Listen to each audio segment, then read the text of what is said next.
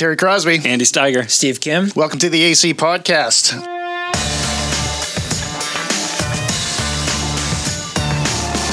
On this podcast, we want to help you understand and speak the language of our culture and address questions being asked with intellectual honesty, gentleness, and respect.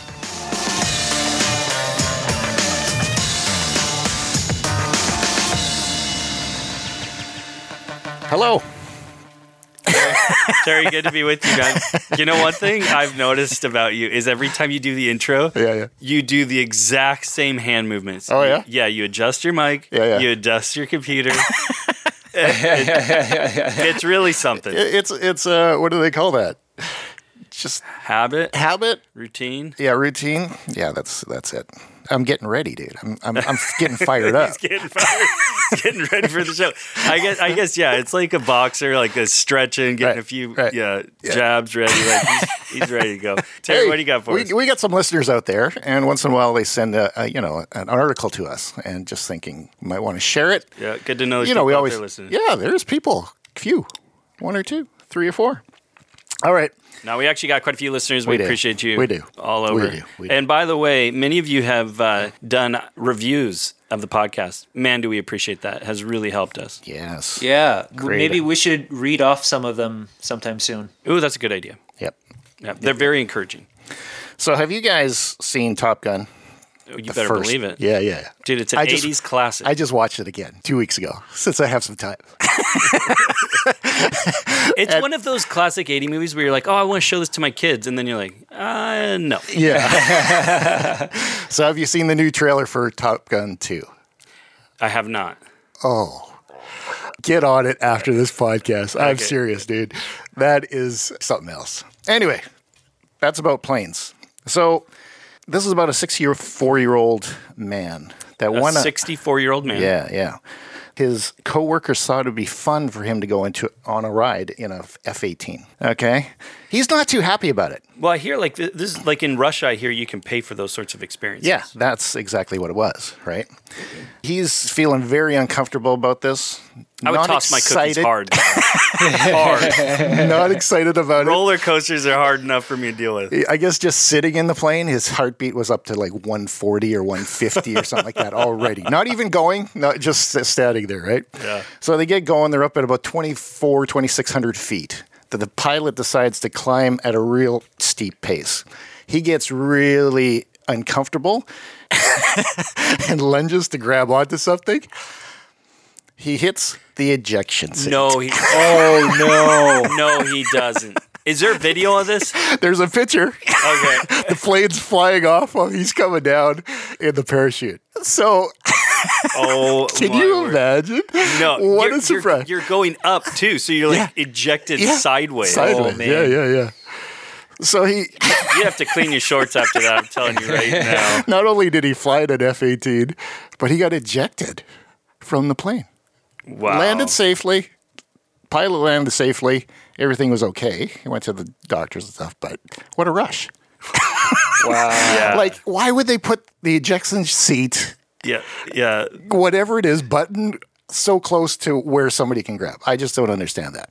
But he had a fun ride. All right. All right, we're doing part two Yeah, of part two. Rhett and Link's deconstruction. Uh, last week we looked at Rhett's, so if you are wondering what on earth are they talking about, you might want to go back a week, listen to that that episode. What we talked about, or what we are talking about, is these two YouTubers, podcasters that are widely listened to.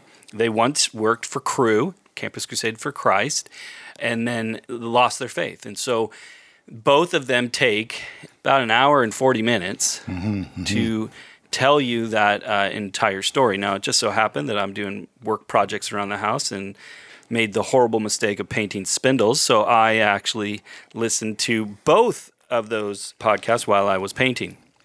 You guys uh, had to sit down for an hour Just 40. that. and- Yep. it was, uh, watch. yeah, that's when you create a work project. Okay, so to be honest with you, I didn't find Rhett's story found it pretty pretty typical in many ways. One of the things that's unique about it, though, it's not your classic angry atheist sort of deconstruction.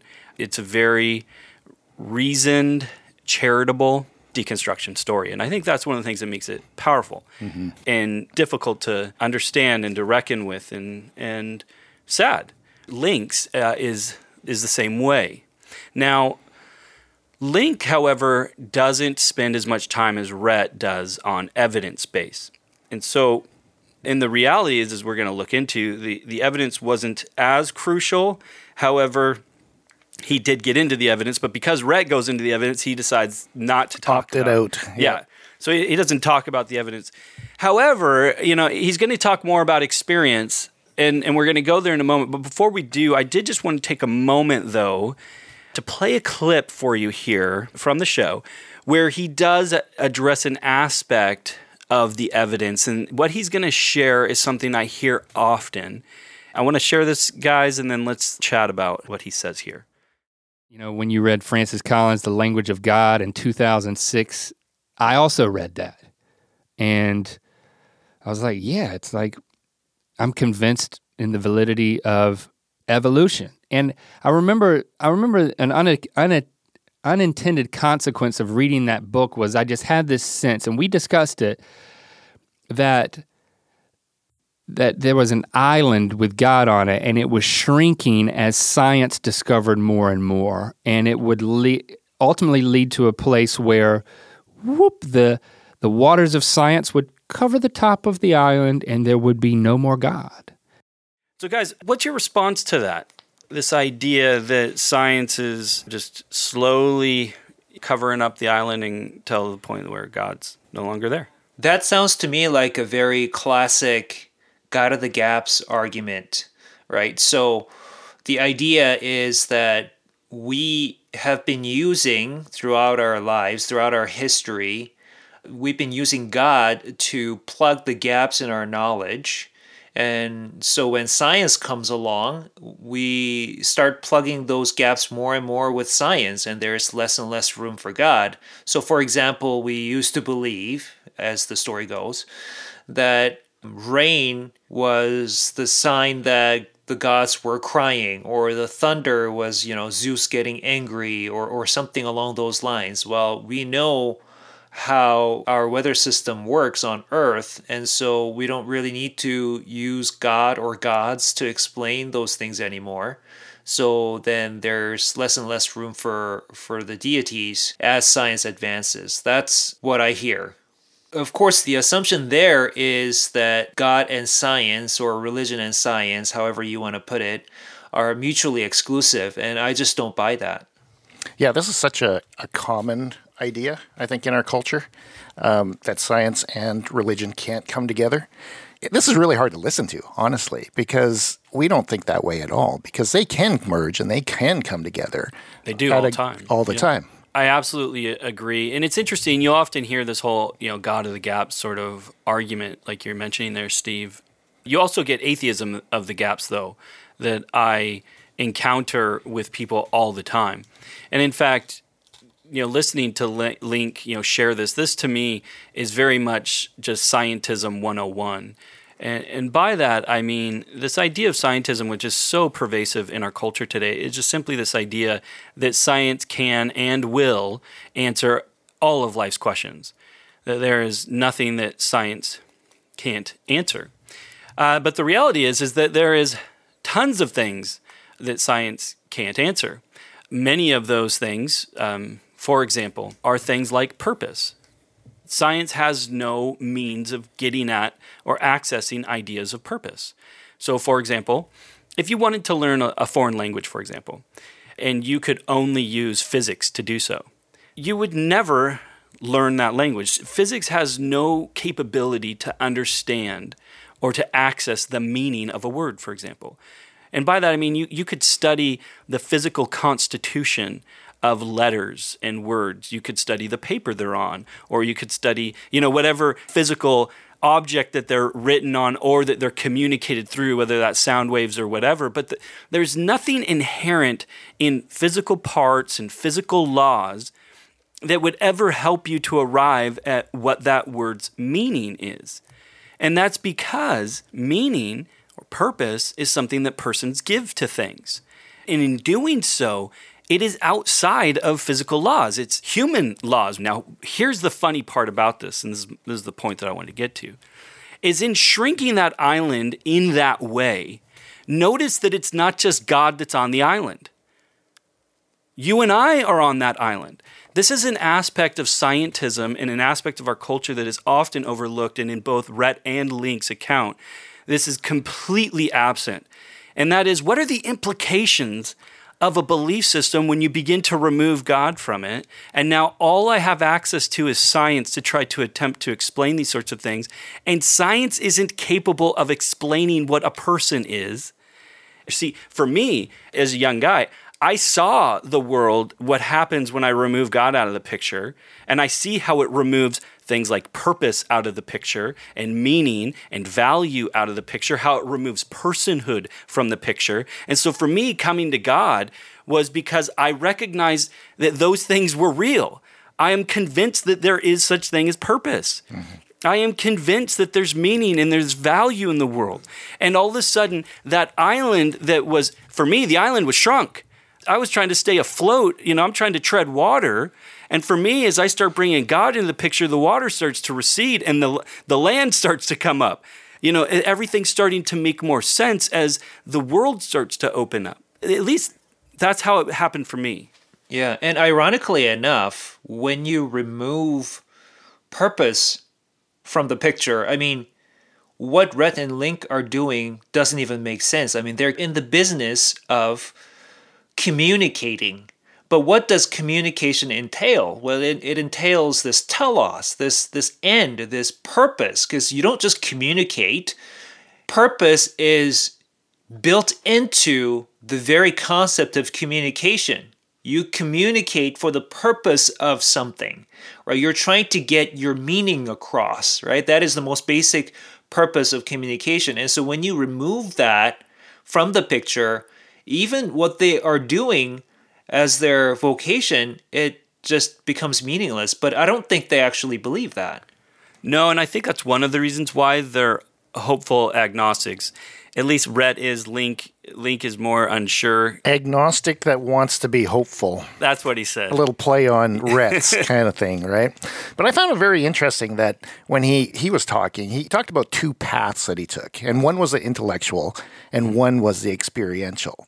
I mean, he did mention this about science, and it's hard to tell how far he went into studying all these things. But to me, it seemed very experiential to me his whole talk well, throughout the whole thing. I would agree with you, Terry. Yeah. And we probably should just start with this point. Both Rhett and Link come to faith through some sort of extreme revival that their church would do where they'd bring in this Scottish preacher that would lay it down hot and yeah. you know and heavy. See, I found and they I, really came to faith through fear. I related to that. I really did. When he started talking about the tent revival meetings and stuff like that, that's what I grew up in. Mm. And I grew up in that fear and that shame kind of thing, which he talks about throughout the whole thing. And that had such an impact on him and ultimately him losing his faith. But that is a, a real interesting start to his faith. You can see how formative that experience yeah. was and is for him. I did not have that experience. I distinctly remember, and I've shared this in talks and books and whatnot, that for me, I remember one of the most spiritual experiences of my life was, you know, growing up in this broken family, realizing that this you know, life is just purposeless, just meaningless, and coming to my weightlifting coach in high school and thinking, you know, if there's anybody who's got life figured out, it's got to be this guy because he seems to be okay with doing these repetitive tasks, working out and he somehow is finding meaning in all this. And and I'll never forget. I go to my weightlifting teacher. It's a very vulnerable moment for me as I ask this guy, "Listen, do you think life has meaning? Where are you finding it? How do you find the energy to keep doing this repetitive task of living?" And I'll never forget his answer as he told me, "You know, Steiger, go to the bench. You know, put more weight on there and just go lift more." And I just just so I just so remembered thinking, no, life's got to be more than this. You must have felt so deflated. Like here you are coming to him in your most vulnerable state, and he just shoots you right down. Like, Go put on more weight. He probably got bigger though. I was able to bench press more. Okay, yes, good, good, good. yes, but I didn't get any closer to knowing why I existed uh, and what this all was about. So it's interesting how you can kind of see that there's two ways of coming at this. One is they're deconstructing faith. For me, I was constructing faith. Steve, what about you? Where where do you fit in all this? in some ways I could really appreciate what they were saying in in other ways no because again my background is a little different. I grew up in a very devout Roman Catholic family, but there were certain things that I really resonated with. For example, I grew up with a lot of fear of hell. I still fear hell today, but the nature of this fear is different. Way back when I was younger, my fear of hell was I don't want to be thrown into the fire. So it was a very kind of a selfish fear, if you will. But now I would like to think, at least, that my fear is in proportion to my love for God. Just as, you know, like I can't bear the thought of being separated from my daughter, say through a tragic car accident or something like that.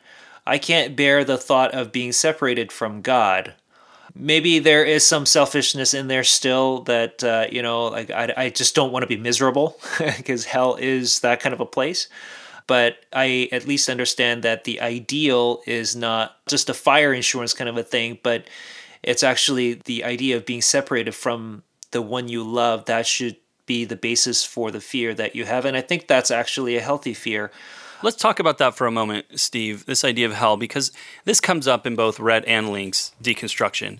Is this idea of hell, and uh, and you see this with other ideas as well. And this is one thing that's always bothered me with Christians, to be honest, is as I come to faith, as I'm growing in my faith, as I'm reading the Bible, as I'm, and I don't want to pretend. By the way, like just to be clear, I was being taken to church by my mom. As my mom started to go to church, you know, she would bring me along.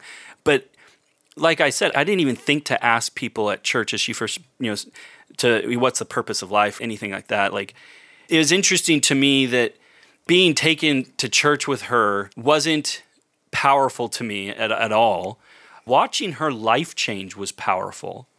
And it wasn't until I started really questioning things and trying to find purpose and meaning, then I began to pursue God because I was finding I couldn't answer those questions outside of God. Then I started caring more about church. And as I start reading more about God, as I start reading more about Jesus and all this stuff, then I come across things like hell. One of the things that, going back to this idea, that bothers me about Christians is oftentimes they'll come across theologies and they'll be bothered by a theology, but they will never take the time to actually think about that theology or to actually get an accurate picture of that theology. And hell is just one of those. And it drives me crazy and, and heaven too by the way oftentimes christians won't give much thought to what heaven is and so christians then have this very misconstrued you know simplistic poor theology of what heaven is and what hell is and they'll have these ideas that heaven is this place of golden streets you know where you get mansions i honestly when i first was becoming a christian that's the impression i was being given is i'm like okay um, this is about going to some paradise and this is about getting like some mansion where I get the Lamborghini Countach I've always wanted, but I can't, you know, I don't have here. Is that what it's about? I think there's a lot of Christians, that's how they understand heaven. And there's a lot of Christians too that their understanding of hell is it's this idea of this devil with a pitchfork that's got you in this burning lake torturing you for, for eternity. Neither of these, by the way, are a biblical concept of heaven or hell, and these ha- are cultural constructs that have informed, unfortunately, a lot of people's mm-hmm. theology. Yeah, I I certainly grew up with a lot of those, seeing a lot of those paintings of hell, right? Uh, of you know the red guys with horns and pitchforks and all that kind of stuff. So I look back now and I understand. Okay, what they're trying to convey is just how miserable it is. These paintings are not meant to give you a literal picture of what hell is like. And in fact, in the Bible, there are various different kinds of imageries that are used to portray hell. Well, to just jump in here, Steve, this is one of the challenges that we find, and this is where people just have a really poor reading of literature, particularly the Bible. Though they'll apply literary techniques that you, they would never apply elsewhere, such that when Jesus speaks in metaphor, they'll take it literally. Again, it drives me crazy. He'll talk in metaphor in all sorts of ways that you'll you won't take literally.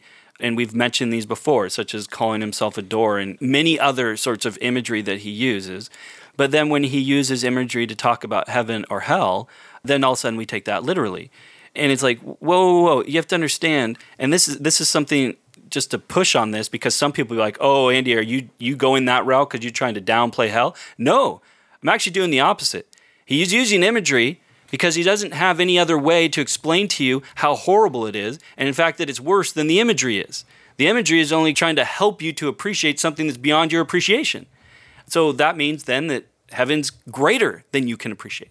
Hell is worse than you can appreciate. I, I find it a bit ironic these days, you know, like I, I look back to my Catholic upbringing and as I sort of hopped the Reformation fence and I find myself sort of in the evangelical camp these days, a lot of evangelicals are very insistent about reading the Bible literally. I don't necessarily have an issue with that. What I would caution people to do, though, is you got to read stuff that is meant to be read literally. Literally. If you start reading stuff that is not meant to be taken literally, literally, then you're doing a disservice. Like your hermeneutics is faulty. In fact, I find it ironic that many evangelicals who interpret the early chapters of Genesis in a very literal way and they say, you got to read the Bible literally. I'm just like, okay, hang on a second. You don't read the Bible literally enough. Do you know who reads the Bible even more literally at one point? Is the Catholics. Because they will take what Jesus said about his body and blood very seriously. This is my body. This is my blood. Yeah. If you don't subscribe to transubstantiation, the doctrine that these elements, the bread and the wine, are the literal body and blood of Jesus Christ, then you don't read the Bible as literally as you think you are. So let me jump in here and apply this then, Steve. And by the way, here's just one modern example. Ironically enough, flat earth thing, we've always had conspiracy theorists from aliens to, you know, the lunar landing and whatever. Now, flat earth is getting brought into that. And there's a lot of Christians, sadly. I think I shared last time on the podcast, I was watching one of these YouTube videos with my kids. Two of the three were Christians and they held to flat earth. Why? Because they were taking the Bible literally. Now, why don't you think about this, though, for a moment? Imagine you grow up in a family of flat earthers that told you your whole life that the world was flat, and you grew up believing that. And then all of a sudden you go to school and you know you start studying things. You go on a plane trip for goodness sake. You start to see globes. You get the idea. You come to the conclusion that it's actually a globe. And so what's the conclusion from that? Oh, the Christianity's false. Right? And I think that that's the logic that a lot of people go through. Oh, I've been told this. I come to realize that's not true. And so it's, you know, throwing the baby out with the bathwater, I guess, instead of going, hey, wait a minute. Maybe what I've been being told about the flat earth is not correct. Maybe they're not actually reading the Bible correctly. This is something that I had to go through where I would hear a theology or I'd hear something and I'd be like, oh, I'm going to look into that. And, and I'm going to see, you know, what was Jesus saying? And what does he mean by this? Should I be taking that literally? Where here's what I'm getting at as I began to realize as I was reading theology is that relationship is key to everything Jesus is doing. It's key to his understanding of heaven, being in relationship with God. It's key in his understanding of hell, not being in relationship with God. And I started realizing that, listen, these are important realities that exist now. You can begin to experience heaven and hell now. These aren't realities you have to wait for until you die. You can begin to experience the brokenness of this world right now. And that was something I had a healthy dose of as a child. And I wanted to know if there was something more than that. I wanted to know if, if this was just a broken world or if there was good. And I began to pursue Jesus and brought me to this place where I began to realize no, I can experience heaven now. As I begin to live in relationship with God, as God lives in me, as God lives through me, that this is a reality I don't have to wait for. This is a reality I can begin to experience now. Now, I want to throw one other thing in here, though, because this began to rock my faith early on as a young man, as I first started really going to church, right? At first, my mom was coming to faith and she brought me to church. When I came to faith, I went to church. Big difference between that. And as I started to attend church, one of the first things I remember is the young adults pastor at the church I was attending left his wife for one of the young adults in that church, whom he's still married to to this day, from what I understand. So I see this, right? Here's a guy I respected, following God, leaves his wife and kids and goes after this young girl. And I'm now left to wrestle with that. And I saw, I've seen so many people throw their faith away at that point. They'd be like, oh, well, it's just, this, this isn't real. Again, that was one of those moments for me where I had to roll up my sleeves and go, wait a minute. Is my faith based on this pastor's faith? Is the same experience that I'd had when I'd come across people's doctrines, right? And where I'd go, wait a minute, I'm actually going to go to the Bible and see what the Bible has to say about this. I'm actually going to take time to actually research what what is the theology around this and and do we have do, do we have this correct So unfortunately, they want to let go of this idea of hell, right? That's the terminology he uses in the it's one of the things that they want to let go of Yeah, one of the things. But it's interesting what they come to in the end is like basically they don't want to judge anybody or condemn anybody. This idea of hell is too harsh for people. Terry, I think that you make a, a really good point here that you see this movement that it's more than just hell. This is this con- this concept with them that you see throughout their story is that they don't they don't want to judge people. And you see this with more not just with religions because they're they're quite pluralistic in their idea this idea that you know hey there's lots of religions out there and hey lots of people have religious experiences. And so they don't want to disqualify that. In fact, they don't even disqualify Christian experiences they are quite comfortable to say, yeah, I think you do have and have had an experience in your Christian faith and that it's been really meaningful and changed your life.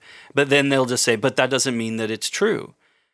Before we continue, a message from Andy. Hi, everyone. This is Andy Steiger. I wanted to let you know that the 10th Annual Apologetics Canada Conference was a great success and that the conference recordings are now available. The recordings not only have all the sessions from the conference, including all the breakout sessions, but some bonus material as well. We have included a special class that Darrell Bock taught for us and Wesley Huff about how we got the Bible and can we trust the Bible. To purchase and download the recordings, go to apologeticscanada.com. And now, back to the podcast. Hey, listen, guys, as we talk about Link's story, the, the aspect of his story that I find the most disheartening and the part that I think that really needs to be thought about is the influences in your life. It's interesting as you listen to both their stories, both their wife and their family or kids stop attending church. This was true of both Rhett and Link. This friendship between Rhett and Link is so strong. It goes back right to their childhood, right? Mm-hmm. So it's interesting that, you know, he followed suit. They talk about their discussions all the time, but I felt that the influence that Rhett had on Link was really, really big. Yeah, his his influence on him was intense. Intense, yeah. Yeah, so what you find then is that this is all linked. No pun intended. yeah, Where this actually He begins was just a link in the chain. where you begin this actually begins with Rhett. It, it doesn't begin with Link, but so it begins with Rhett, and then Rhett's wife leaves the faith, Yeah. then Link leaves the faith, then Link's wife, Wife, leaves the yeah. faith.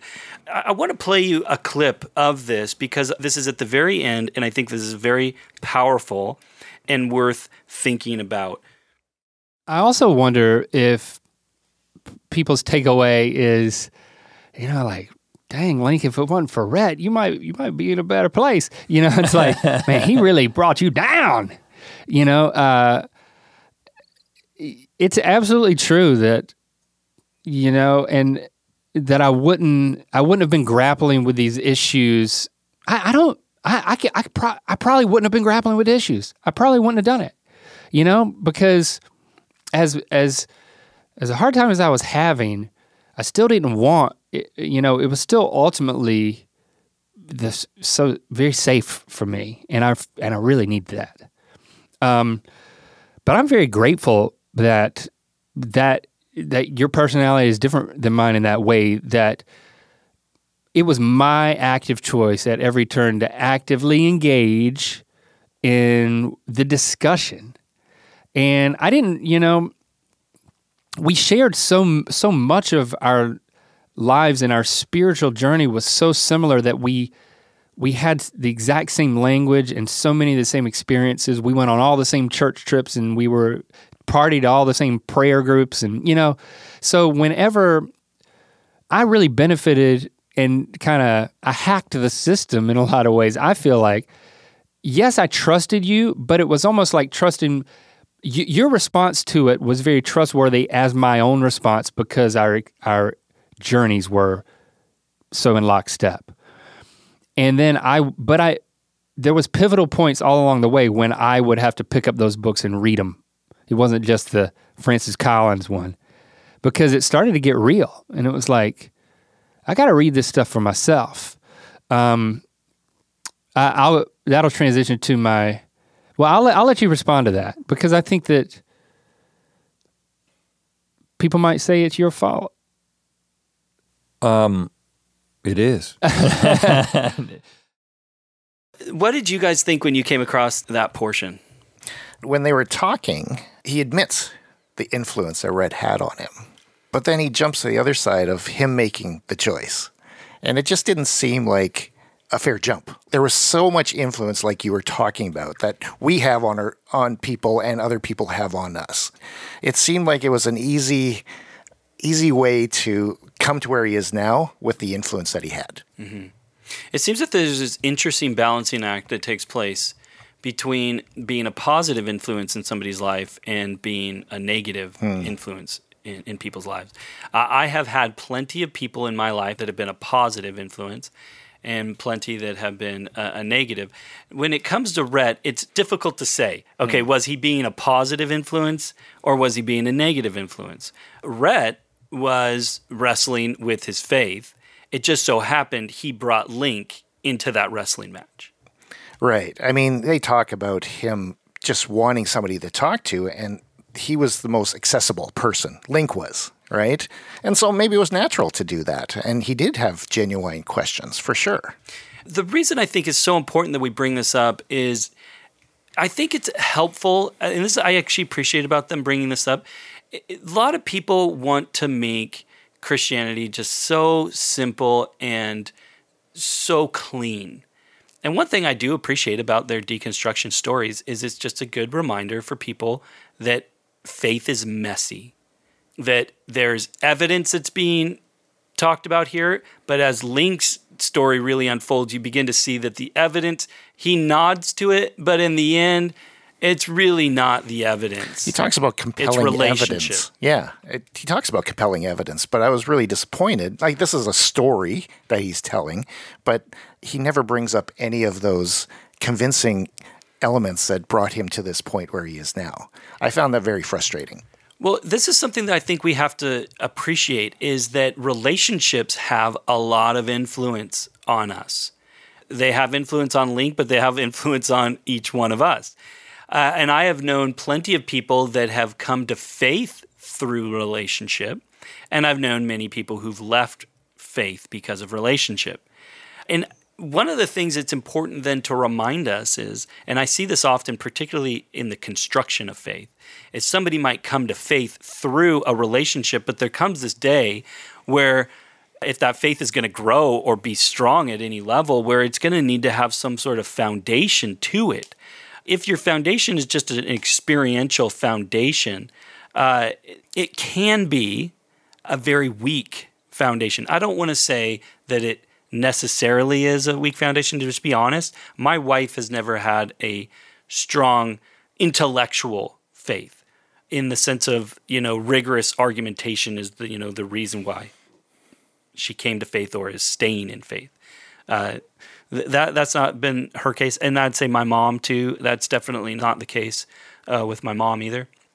So I don't I don't know that I would want to say that that's necessary, but you'll often see though that uh, especially in a pluralistic culture, in a culture of construction and deconstruction stories, and and you start to see that people are having experiences in other religions. So what do you do with that?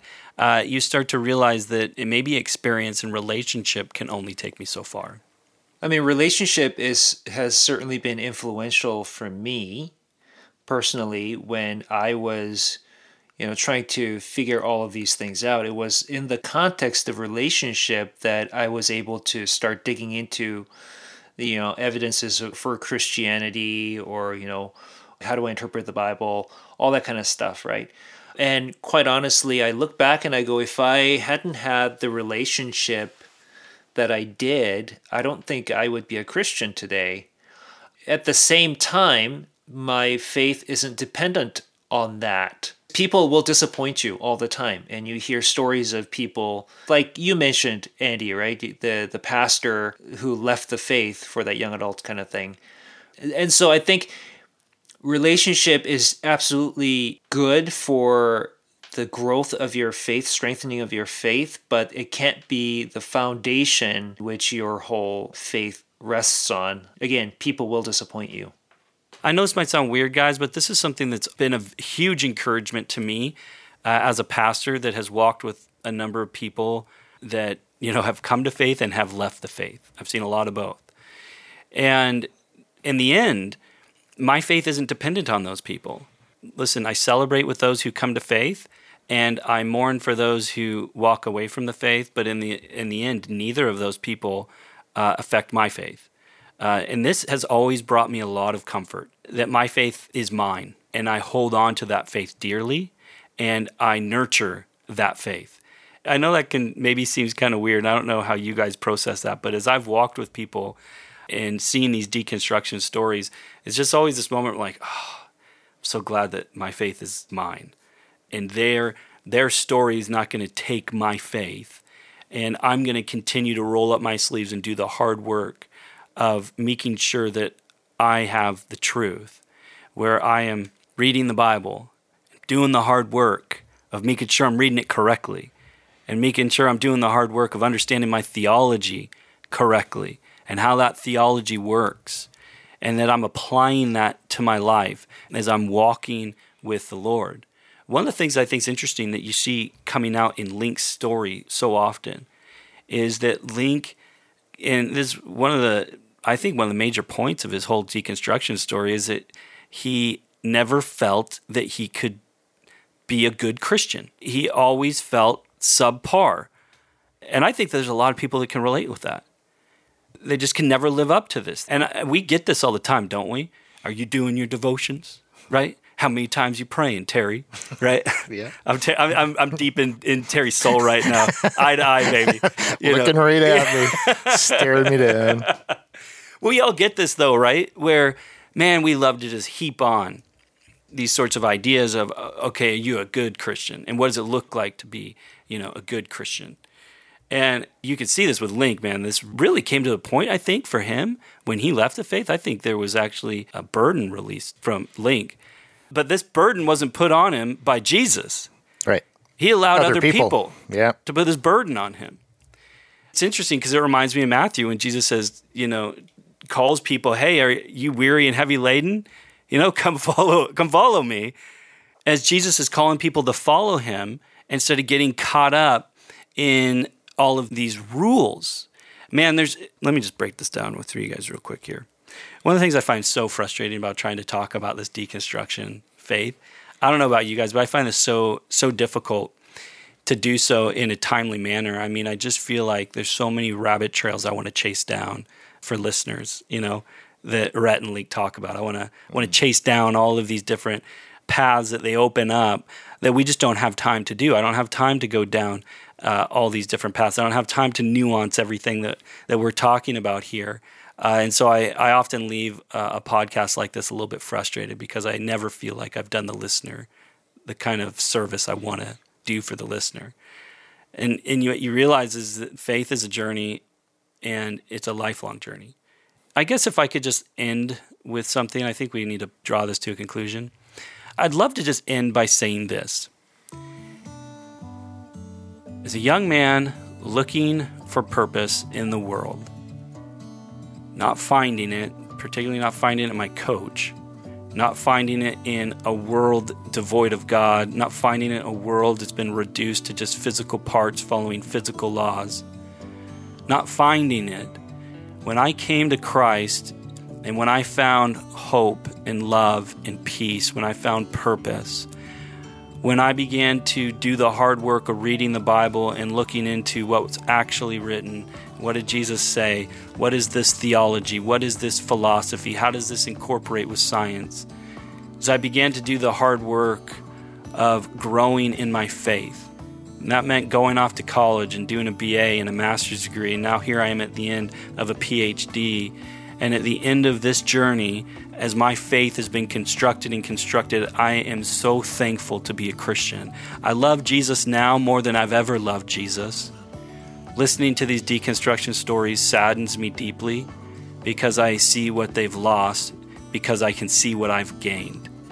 My faith has only grown stronger, my foundation has only grown stronger, and I am so incredibly thankful for the person that God has been making me into and continues to make me into. That my faith both is an intellectual faith and is an experiential faith, and these two work in tandem with one another. Listen, this is my faith that I will continue to nurture till the day I meet my Maker face to face. Thank you for joining us, listeners. The AC Podcast is a ministry of Apologetics Canada, and we'll come back next week with more things to think about.